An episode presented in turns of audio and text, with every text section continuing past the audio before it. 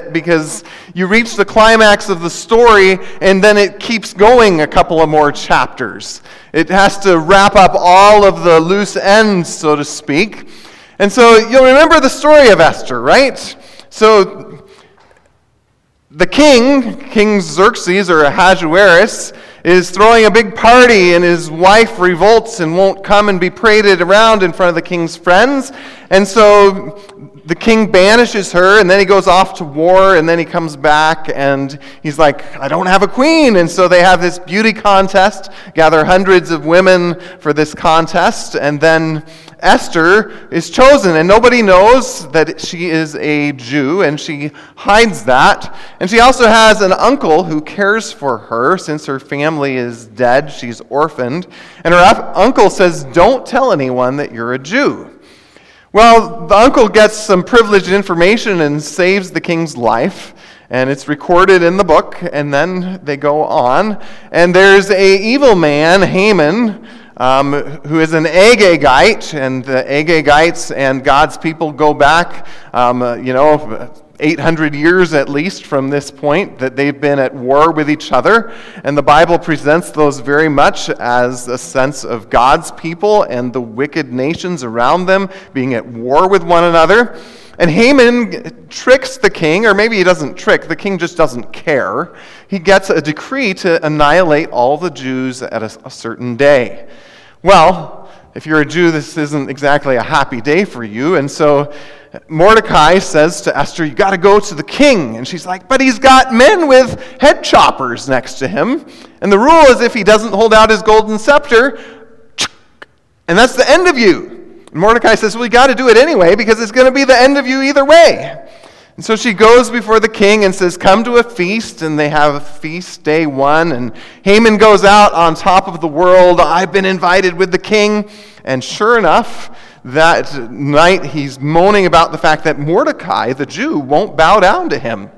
So he builds a 75 foot gallows. First thing in the morning, he's there ready to ask for Mordecai to be hung. And the king greets him, saying, What should be done for the person who the king delights to honor? And Haman thinks it must be me. But it turns out that story of Mordecai saving his life had been read the previous night, and it's Mordecai. And so Haman is humiliated as he leads Mordecai through the streets, only to arrive at the palace for another feast to be pointed at by Esther, saying, This is the man, the wicked man, that has put a death sentence on me and my people. Well, Haman is hung on the gallows. And you think, well, that's done. You know, the credits roll. But no, then we had last week, which was there's still these decrees that the king made for the destruction of the Jews that have to be dealt with. And so they deal with those by having an overriding decree. A decree for evil is overridden by a decree for good. And so you think, all right, now we're done. But no, we're not done. There's still that day. That day when the dueling decrees must play out. That day when the decrees of death to the Jews and the decree of life for the Jews must play out. And what's going to happen and how is it going to play out on that day? That's Esther chapter 9, and then we'll, we'll put chapter 10 on there too, since it's only three verses. And this will be, in some sense, the closure of this story but a demonstration of God's grace and mercy to his people. Esther chapter 9, let's read. Now, in the twelfth month, which is the month of Adar, on the thirteenth day of the same, when the king's command and edict were about to be carried out, on the very day when the enemies of the Jews hoped to gain the mastery over them, the reverse occurred. The Jews gained mastery over those who hated them. The Jews gathered in their cities throughout all the provinces of King Ahasuerus to lay hands on those who sought their harm, and no one could stand against them, for the fear of them had fallen on all peoples. All the officials of the provinces and the satraps and the governors and their royal agents also helped the Jews, for the fear of Mordecai had fallen on them. For Mordecai was great in the king's house, and his fame spread throughout all the provinces. For the man Mordecai grew more and more powerful. The Jews struck all their enemies with the sword, killing and destroying them, and did as they pleased to those who hated them. In Susa, the citadel itself, the Jews killed and destroyed 500 men, and also killed, and again, these are just great names Parshandatha and Dalphon and Aspatha and Poratha and Adalia and Aridatha and Parmashta and Arisai and Aridai and Vaizatha, the ten sons of Haman, the son of Hamadatha, the enemy of the Jews. But they laid no hand on the plunder. In that very day, the number of those killed in Susa the citadel was reported to the king. And the king said to the queen Esther, In Susa the citadel, the Jews have killed and destroyed 500 men and have also the ten sons of Haman. What then have they done in the rest of the king's provinces? Now, what is your wish? It shall be granted you. And what further is your request? It shall be fulfilled. And Esther said, If it please the king, let the Jews who are in Susa be allowed tomorrow to do according to this day's edict, and let the ten sons of Haman be hanged on the gallows. So the king commanded this to be done. A decree was issued in Susa, and the ten sons of Haman were hanged. The Jews who were in Susa gathered also on the fourteenth day of the month of Adar, and they killed three hundred men in Susa, but they laid no hands on the plunder. Now the rest of the Jews who were in the king's province also gathered to defend their lives and got relief from their enemies and killed 75,000 of those that hated them. But they laid no hands on the plunder. This was on the 13th day of the month of Adar, and on the 14th day they rested and made that a day of feasting and gladness. But the Jews who were in Susa gathered on the 13th day and on the 14th, and rested on the 15th day, making that a day of feasting and gladness. Therefore, the Jews of the villages who live in the rural towns hold the 14th day of the month of Adar as a day for gladness and feasting, as a holiday, and as a day on which they send gifts of food to one another. And Mordecai recorded these things and sent letters to all the Jews who were in all the provinces of King Ahasuerus, both near and far, obliging them to keep the 14th day of the month of Adar and also the 15th day of the same year by year, as the days on which Jews got relief from their enemies and as the month that had been turned for, for them from sorrow into gladness and from mourning into a holiday, that they should make them days of feasting and gladness, days for sending gifts of food to one another and gifts to the poor. So the Jews accepted what, had, what they had started to do and what Mordecai had written to them. For Haman the Agagite, son of Hamadatha, the enemy of the Jews, had plotted against the Jews to destroy them, and had cast Pur, that is, cast lots, to crush and to destroy them. But when it came before the king, he gave orders in writing that his evil plan that he had devised against the Jews should return on his own head, and that he and his sons should be hanged on the gallows. Therefore, they called these days Purim, after the term Pur.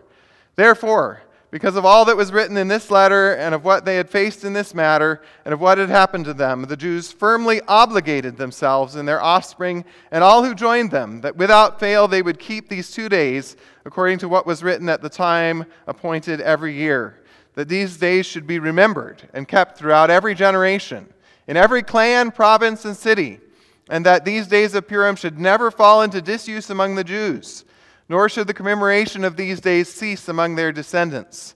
Then Queen Esther, the daughter of Abihail, and Mordecai the Jew gave full written authority, confirming the second letter about Purim.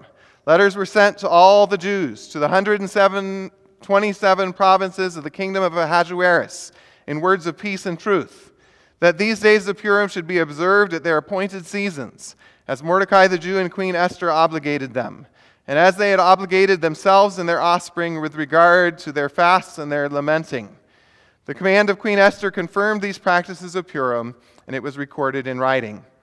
King Ahasuerus imposed tax on the land and on the coastlands of the sea, and all the acts of his power and might, and the full account of the high honor of Mordecai, to which the king advanced him. Are they not written in the book of the Chronicles of the kings of Media and Persia? For Mordecai the Jew was second in rank to King Ahasuerus and he was great among the Jews and popular with the multitude of his brothers, for he sought the welfare of his people and spoke peace to all his people. This is God's word. Let's pray. God, please send your spirit to work through your word that we would understand it and that we would live it out for your glory and your honor. We pray in Jesus' name. Amen. In a fictional country, that some of you may be familiar with. There is a capital city, and then surrounding the capital are various districts. And every year, there are two people chosen from each district to participate in what is a reality TV show of sorts. A arena is set up, and these people from each district come and have a fight to the death until there is just one person left standing.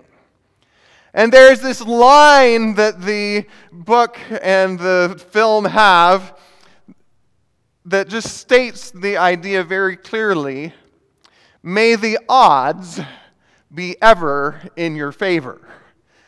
Except for the people in this fictional city, they know the odds are not in their favor. Like only one person will stand at the end and everyone else will die. And one of the realities is that in most of the different districts, there are people that train for this. And so a person is chosen, but somebody else can volunteer. And so there have been people that have been training in the martial arts and all the sports so that they can be the best, so that they can win. And so there's this David versus Goliath sense that if you're from one of the districts and you just got picked and you haven't trained and you haven't got the skills, the odds are far from being in your favor. In fact, the odds are completely against you. The odds of you ever winning, ever coming out on top, are very close to zero. Such would have been the reality for a probably teenage girl in the city of Susa whose family was dead, who was cared for by an uncle. Like, what are the odds that she would be the person that God would use to deliver his people. What are the odds of that? Almost zero, right? The, the odds were not in her favor for even surviving or living a good or prosperous life. There, there was nothing much that was going to happen about her life, much as would be true for countless orphans that exist throughout our world, especially in countries and places that are extremely poor. There's a sense of whatever odds they are, they are not in their favor. And sometimes we think that, well, what are the odds that the church can have great influence on the world and culture? Like, what are the odds that God's people come out on top? We see corruption in our world and wars and rumors of wars. We see, even in this week, in the last day or so, uh, battles and wars happening in the Middle East. And you wonder and you ask the question, like, what are the odds for peace? What are the odds that the church will prevail? And sometimes we even look at our own lives this way in terms of making odds. Like, what are the odds that I'll succeed at that career or that one? Or what are the odds that my children will stay in the faith? Or what are the odds that we play the game, right? What are the odds that I'll continue to prosper financially? And one of the one of the things that happens when we start to play the game of odds and the game of chance is that we begin to see God's sovereignty slip away. We begin to practically live as if, as if we are atheists. We begin to stop taking risks for God's kingdom. We begin to start hedging our bets begin to believe that, especially in difficult times, maybe it all is just a bunch of odds and chance. And so, as Esther comes to a close, it makes the same point as it is made over and over and over and over and over again that God's people don't need the odds to be in their favor. And it can even look like they are a nobody and everybody else is a somebody, and everyone is stacked against them, and the odds are not ever in their favor. And yet, God is the one that holds it all.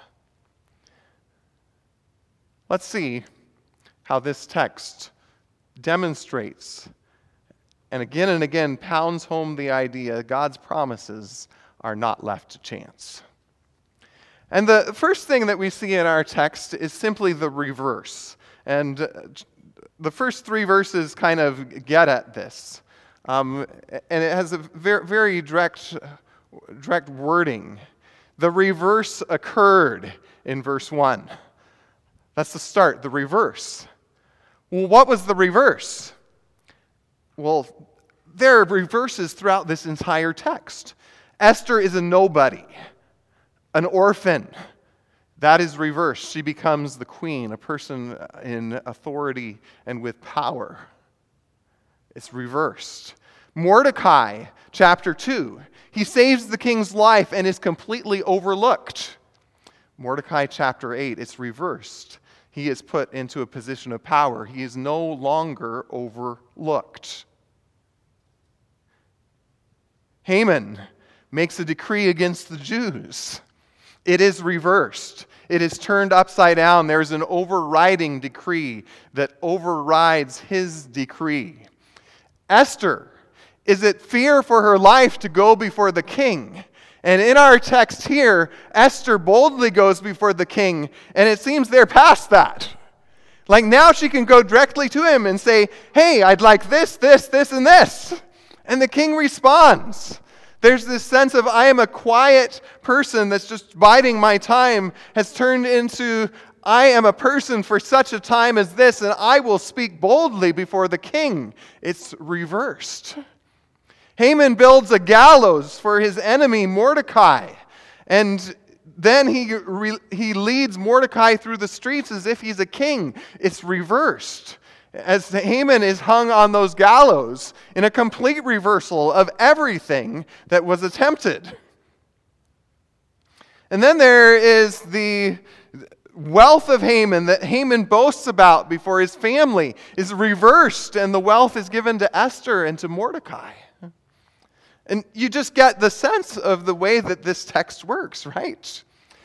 Everything that men do for power and control and to get the things that they want to their ends is reversed and turned on its head, not even by the power of God's people, but by the power of God's direct working in the world and in the lives of his people. And so you have this, this grand reversal, and now it comes to that day of judgment, the 13th day of the month of Adar, the day that Haman had cast lots. Again, the chance of it, or as I would say, the loaded dice. Haman did not realize that he was working in the best Las Vegas establishment that knows how to con every customer no matter what.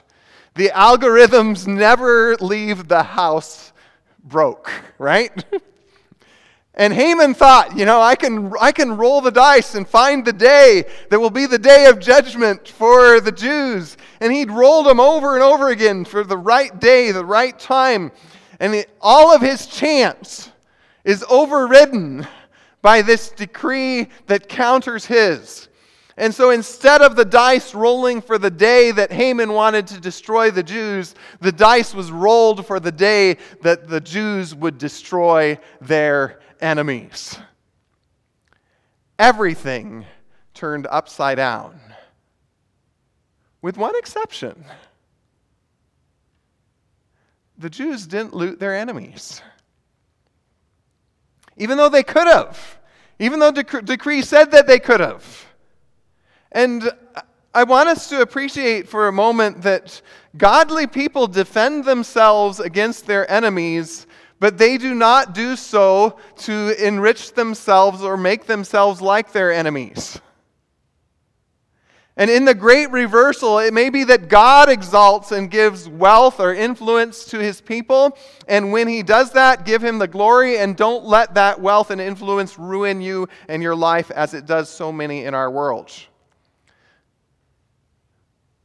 But at the same time, defending the faith is not to be done so that we can accumulate the things that the world values. And sometimes I, I think that there's this sense of character that we get in God's people that says, no, this is not for me. If I have to protect myself, if I have pr- to protect my religious freedom, if I have to do these things, it is not so that I am advancing my kingdom. It is not so people will say, wow, look at how successful they are at that. It's simply to say, I'm only going to do what is necessary to protect myself, to protect my family, to protect my people. And so God's people, unlike the world, have a line of self control. They do not play by the same rules as the world because they recognize that even if the world's rules apply to them, they report to someone higher. And so the truth of what Haman said back in chapter 3. O king, these people report to someone else. And if your laws are in conflict with theirs, they go with their laws above yours. And the day where they could have enriched themselves, they could have made themselves more prominent, they could have seized assets and houses and communities. They only did what was necessary to defend themselves the great reversal. Now, I don't know what things in your life you wish would be reversed. I don't know what effects of sin that you are dealing with in your life that you just think to yourself, How long, O Lord? Like, how long before these decrees of this world and this wickedness and sin that I struggle with, how long will it be reversed? How long until that day? And to some degree, the answer to that question is how long? Well, it will not be long, but we do not know the day. But there is a day of the Lord that is coming. And we expect and we anticipate, and even we see in our world, that the Lord intervenes in small ways that reflect what he will do when he intervenes on the day when Jesus comes again. God's people are not left alone today to our own devices. We are not left alone to wring our hands in despair when the world is in chaos or when our lives don't work well. But those are the things that we say to the Lord I am not skilled to understand, as the hymn writer put, what God has willed, but God has planned. But I know that at his right hand stands one who is my Savior. And it's those days that we believe that it will be ultimately reversed. The reversal here is a temporary one, but God's people, when they see temporary reversals on earth, that is a picture and a symbol of a greater reversal that they're looking for and looking forward to at the day of the Lord. So we see the reversal, then we see the celebration. The, the day after, they throw a party. Let us celebrate what God has done. And I hope that you have these sorts of things built into your life. And this was something that was just a part of the religious life of Old Testament saints. You celebrated the Passover, you threw a party, you celebrated um, you know, you, you think of the symbols in Genesis. There's Jacob setting up a stone, a memorial. Joshua chapter 4, there's a pile of stones being set up, a memorial. You'll walk by, you'll remember, you're celebrating what the Lord has done. We did that last Sunday at the Lord's table. There's that reminder we're celebrating what the Lord has done. There should be celebrations built into the Christian life. Now, at our house, we have more birthdays than the average household because we have more people than average, right? And so, you know, um, you, you, you have cake, you have presents, you celebrate, right? we go around the table and talk about what we appreciate about the person who's having a birthday. And there's that sense of you mark things by celebrating them. And if it matters, then you need to have some sort of formal way to mark it, otherwise, it will fall away. This is why it matters to come to church every Sunday. This is why I'm thankful that all of you are here. There's that sense that that is your marking and celebrating. Yes, Jesus, He died on the cross. There was a decree of death sentenced over Him, and a decree of life overrode that decree. And we're going to celebrate that. We're going to come together. We're going to do that as a church body and do it again and our, our text has these words obligation. The Jews obligated themselves. And I know our culture doesn't really like that terminology, but I mean, it's, it's sort of, and Jesus talks about this the people that are invited to the party and don't come. Like, why not? Did you have something better to do? And there are lots of people that did have excuses as to why they didn't come. I bought a field or I bought some oxen or I have I just got married, you know, I can't make it, you know, too busy. It's a busy, crazy busy world. How do you expect me to make it to church? How do you expect me to to set aside time to to celebrate? I'm too busy doing things that are much more serious than that. And so as as solemn as a decree of death is, how much more amazing is a decree of life? And that is why we come to church every Sunday. That's why church is not a once every three years sort of occasion. It's to celebrate life. Every week a Sunday, every week Easter, in a sense. And so the Jews said, We're not going to forget. We're not going to forget the celebration. And they call it Purim, which is, which is named after the dice. I mean, there, there's sort of a, a humorous irony in that, right? What are you going to church for? Well, we're going to celebrate the odds. You'd say, wait a minute. You go to a Christian church? You're going to celebrate the odds? Yeah, we're going to celebrate that the, the fact that some 2,700 years ago, um, some people were rolling some dice, and the dice were rolled well. But I, I think that there is there's meant to be a, a sense of irony in that, right? Because the, the acknowledgement is that God holds everything.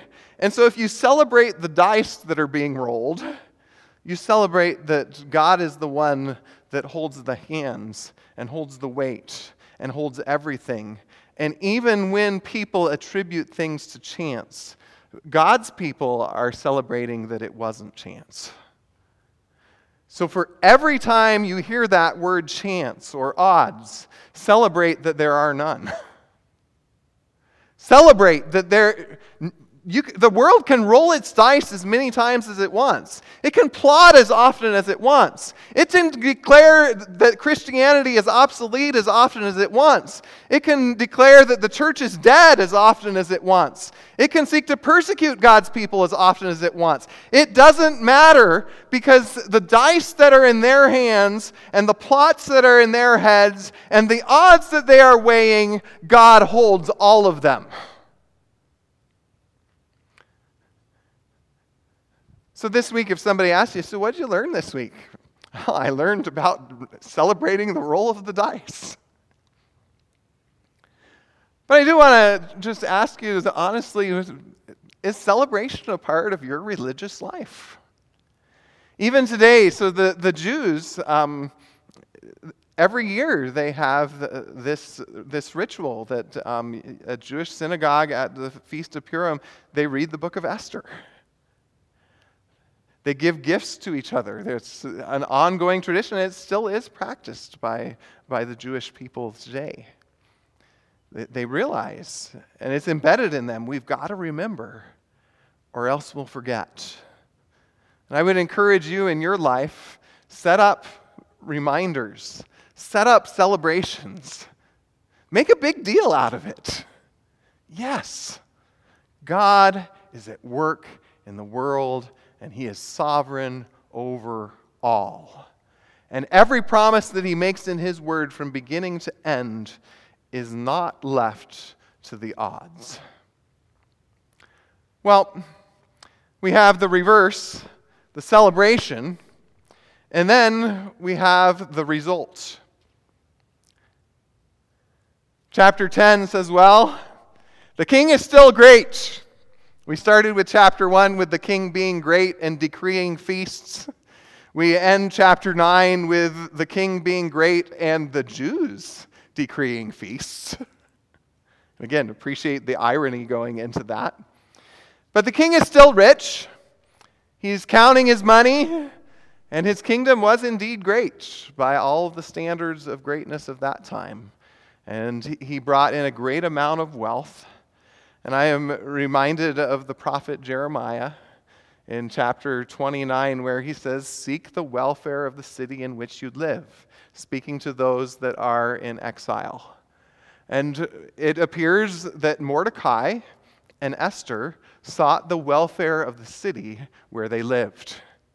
And in fact, through the wisdom and the work of Mordecai, the king was greatly blessed. And his kingdom was great. The amount of money that he brought in was great. And what we know about this king, he was probably good with that. Here's Mordecai. He's managing all the stuff so I don't have to be bothered. And I'm making a ton of money. This is a good life for me. It's kind of a strange thing that God blesses an unbelieving king because that unbelieving king has a godly person working for them. But the Bible says again seek the welfare of the place where you live. And the result of godly people living their lives in godly ways will be the welfare of their communities. And so, one of the ways that God calls us as people to live is to ask, well, where's your house? Where's your apartment? Where's the place in which you live? Then look at your neighbors and say, how can I seek the welfare of my neighbors? How can I seek the welfare of my community? How can I serve? And sometimes we'd like to think, well, hey, God, listen, if there is some really rich person who would like to put me in a position of power so that I can implement all sorts of policies that I think would be great, like if you could just do that, God, and make me really rich in the process, like that would be great. But that, that belongs to God. But for us, there's a sense in this story that here were people that didn't have influence and power and they were seeking the welfare of their community. And what God did with that was in God's hands and not theirs. And the same thing is true for us here this morning that God calls us. If we want to say that we live in a modern day Persia, or maybe the more common term that's used is a Babylon of today, if that's where we live, we want to ask the question honestly how can I seek the welfare of my neighbor? How can I seek the welfare of my community? How can I seek the welfare of my leaders? How can I seek the welfare of the president and the vice president and all of the people that God that God has put in authority? Because we have no right to ever say that God is not in control or that somebody's in authority by chance. And I, I love the way that prognosticators in our world explain things depending on their political or their worldview, they say, oh, well, this happened because of these five things that were going on. Well, maybe there's a little bit of truth to their analysis, but the reality is, those things happened because there's a sovereign God that holds everything that determined that those things would happen. And we don't need to oversimplify the world and flatten it all and to just say, oh, well, que sera, whatever will be, will be. There's not inaction. And if you have a road and you want to think of, well, what does God call me to do? Inaction is not what He calls you to do. He's called you to where you are for such a time as this. Inaction is not an option, presumption is not an option either. You don't presume that, well, I'm a Christian, so therefore God is going to take me like Esther from having a low place and he's going to make me a famous, influential person. You simply ask the question today how can I serve God faithfully in the place that He has put me, and how can I trust Him with the outcome? And ultimately, if you're thinking about odds, if you're thinking about the odds being ever in your favor, there is a place. There is a place where the, the odds of you being able to be good enough or to be used by God are so low that there isn't even a chance. But there is a God who determines to take vessels of clay and to mold them and to use them for his purposes. And so this isn't a story about human odds or human success or human savvy. It's a story about God carrying out his purposes, keeping his promises, preserving his people. And a God that does that in Persia can certainly do that in your life, wherever he has placed you. A God who overrides wickedness in Persia and overrides wickedness at the cross can override wickedness in your life and can override the wickedness that is in the world. And so thank the Lord that we do not live in a world where we need to look around and wonder are the odds ever in my favor? But instead, we simply know if someone's rolling dice, God holds those. If someone's plotting, God knows that. If someone's determined to destroy the church, God has their name. But more than that, and more importantly, God knows my name. I'm reminded of the words of Francis Schaeffer when he said, There are no little people and no little places. Esther was a little person in a little pla- or in a big place. Mordecai was a little person in a little place. Mary was a little person in a very little place. And we're, unless there are a bunch of celebrities visiting that I don't know about, we're not famous people in famous places either. But God says, for such a time as this, there are no odds for you. I have you where you need to be. Follow me faithfully. And I am in your favor because in Christ I see you with favor. Let's pray. Our God and Father, thank you for your word and for your promises to us. And even as we come to an end of this book, we're reminded of our weakness and your strength, of our inability and of your sovereignty. Enable us by your grace to be your faithful servants. Pray in Jesus' name. Amen.